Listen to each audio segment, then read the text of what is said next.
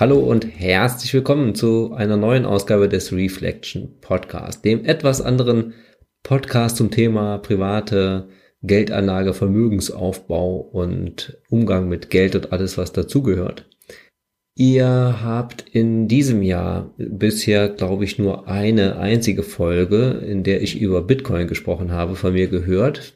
Das liegt einfach daran, dass ich meinen Fokus im Jahr 2021 ein bisschen von dem Blog und Podcast weggerichtet habe auf andere Themen, die, die ich verfolgt habe und auch im Allgemeinen das Thema Finanzen, ähm, den privaten Vermögensaufbau so ein bisschen in Ruhe gelassen habe und das Ganze mal einfach äh, etwas vor sich hin wabern lassen habe.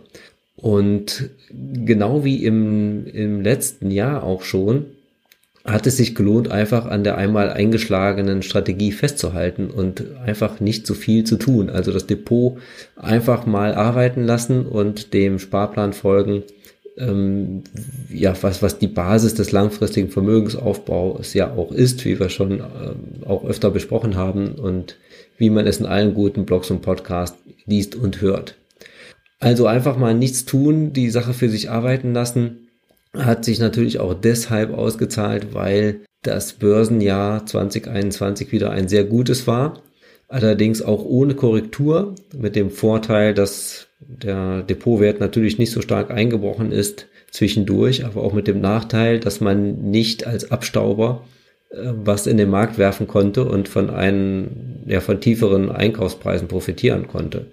Dieses sogenannte Timing ist ja sowieso sehr schwierig nur zu machen. Allerdings hatte ich im Jahr 2020 Glück und habe diesen Corona-Crash nutzen können, indem ich eine kleine Position aufgebaut habe. Und zwar gehe ich immer so vor, dass ich in jedem Quartal einmal einen größeren Betrag investiere in das Koffein-Portfolios, in die entsprechenden fünf ETFs, die dort enthalten sind. Und es mir dann aber vorbehalte, einen extra Betrag nochmal ganz frei im Jahr zu verteilen. Und wenn ich meine, also wenn ich auf der einen Seite natürlich auch liquide bin, das Geld dann auch äh, frei ist, und auf der anderen Seite ich denke, dass ein guter Einstiegszeitpunkt äh, gekommen ist, dann investiere ich nochmal diesen, diese fünfte äh, Portion. Das ist ungefähr in Höhe der Dividenden und Ausschüttungen, die ich über das Jahr verteilt bekomme. Das heißt, ich habe vier feste Termine, in denen ich frisches Geld in den Markt äh, investiere, plus einen Bonustermin, in dem ich diese, diese Dividenden und Ausschüttungen der ETFs wieder reinvestiere, damit ähm, ich eben vom Zinseszinseffekt äh, profitieren kann und das Geld nicht einfach rumliegt oder ich es im schlimmsten Fall noch verkonsumiere. Ja, das Depot hat sich also sehr gut entwickelt und auch die, die Rente, ich habe ähm, heute im Blog einen kleinen Artikel-Update gemacht, das, das Update des Rentenbescheids zu Quartal 4 2021 und das, der Rentenbescheid steht erstmalig auf einem vierstelligen Bereich, also auch ein Rekordstand erreicht. Ähm, nach derzeitigem Stand, wenn es sich jetzt normal entwickeln würde, würde ich auf eine private Zusatzrente von mittlerweile über 1000 Euro kommen, die ähm, der man sich entnehmen kann. Ab dem Jahr 2038 allerdings erst, also so lange muss, muss man noch, oder ja, muss noch durchgehalten werden. Ähm, die Randnotiz ist hier natürlich, dass das schwanken kann. Das ist ja das Wesen des Aktienmarktes oder das Wesen ähm, der ja, des Vermögensaufbaus über Aktien, dass natürlich ähm, im nächsten Jahr hier Tränen fließen und ich verkünde, dass es nur noch 400 Euro sind.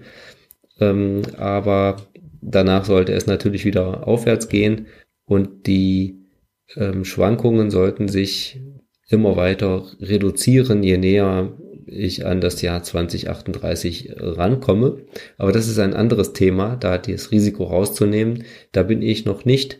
Ähm, ich bin noch relativ voll investiert und Mittlerweile habe ich aber nicht integriert in dieses Portfolio, also nicht in das Koffein-Portfolio, also nicht zum langfristigen systematischen Vermögensaufbau, sondern als Randthema habe ich äh, eine kleine Position Bitcoin aufgebaut, die jetzt im Bereich von ungefähr einem Prozent vom Gesamtvolumen steht. und eine kleine Portion Ethereum, was ungefähr 0,5 Prozent des Gesamtvolumens ausmacht. Das ist einfach, um da mitsprechen zu können, um ja selbst zu spüren, wie es sich anfühlt, unter diesen starken Schwankungen diese Kryptowährungen äh, im Portfolio zu haben. Und ja auch, um einfach äh, dabei zu sein und äh, ja letztendlich auch eventuell sogar das Risiko des Gesamtportfolios ein bisschen zu reduzieren dadurch oder eben auch die Gewinnchancen zu erhöhen, falls eines dieser beiden Kryptowährungen dann doch nochmal explodieren. Ja, dann bleibt mir noch eine mögliche Änderung für das Koffeinportfolio für das Jahr 2022 anzukündigen, von der ich aber noch nicht ganz sicher weiß, ob ich sie umsetzen werde. Wenn ich sie umsetze, werdet ihr es mindestens in meinem Blog erfahren, aber vermutlich auch in einem der Podcasts der nächsten Folgen. Und zwar ist mir ähm, ja so ein bisschen flau im Magen, wenn ich sehe, wie die chinesische Regierung im Moment umgeht mit dem freien Markt, mit Unternehmen, äh, wie sie an Macht hinzugewonnen hat, wie sie Macht gefestigt hat und ja, wie sie auch durchaus ähm, die Gewinne von Unternehmen abgreift oder abgreifen kann. Und das wird sich meines Erachtens in den nächsten ähm, mindestens zehn Jahren vermutlich auch nicht ändern. Also wir haben ein, ein Risiko des Einflusses der chinesischen Regierung, der, der chinesischen, der kommunistischen Partei, die ja ein, ein Hybridmodell fährt zwischen äh, Planung, Steuerung. Äh, sie will äh, China vorantreiben. Ähm, das ist ja ganz offensichtlich. Und gleichzeitig ähm, lässt sie auch den, den Kapitalmarkt wachsen aber im Zweifel nimmt die Partei sich auch heraus, ähm, auf, auf Gewinne eventuell zuzugreifen. Und da ist die Frage, ähm, profitieren oder ja, profitieren Kleinanleger wie, wie wir, wie ich es bin, am Ende von den Gewinnen äh, dürfen die Unternehmen unbeschränkt wachsen, ähm, dürfen sich dort Unternehmen mit hohen Gewinnmargen oder Monopolen herausarbeiten, die dann letztendlich äh, Gewinne auch, auch ausschütten oder in, in, ja, in hohen Unternehmensbewertungen münden oder greift da der chinesische Staat ein und stutzt die Unternehmen zurück oder ähm, greift Gewinne ab, die dann nicht mehr bei den westlichen Kleinsparern, Kleinanlegern ankommen. Dazu muss man wissen, dass der Anteil der der chinesischen Aktien oder der chinesischen Unternehmen in dem Emerging Markets Index äh, auch parallel dazu gestiegen ist. Im Jahr 2014 war es, glaube ich, noch unter 20 Prozent und mittlerweile hat China einen Anteil im Emerging Markets Index von 40 Prozent. Und ich gehe davon aus, dass das noch weiter steigt, zu vielleicht bis zu 50 Prozent. Das heißt, der Anteil, der in den Emerging Markets liegt, wäre dann wiederum zur Hälfte in China investiert was ja Chancen und Risiko natürlich gleichzeitig bedeutet. Ähm, ich bin da noch nicht am Ende der Überlegung angekommen, inwieweit das tatsächlich Chance und Risiko da beeinflussen äh, wird. Aber ich denke aktiv darüber nach, den Emerging Markets Anteil vielleicht auf 25 Prozent zu reduzieren, was jetzt keine signifikante Veränderung wäre, aber dann fünf Prozent äh, umzuschichten in den Anteil Small Caps und den Dividenden ETF. Ja, dazu aber an gegebener Stelle werde ich euch auch an meinen Überlegungen nochmal oder an meiner Entscheidung zumindest teilhaben lassen.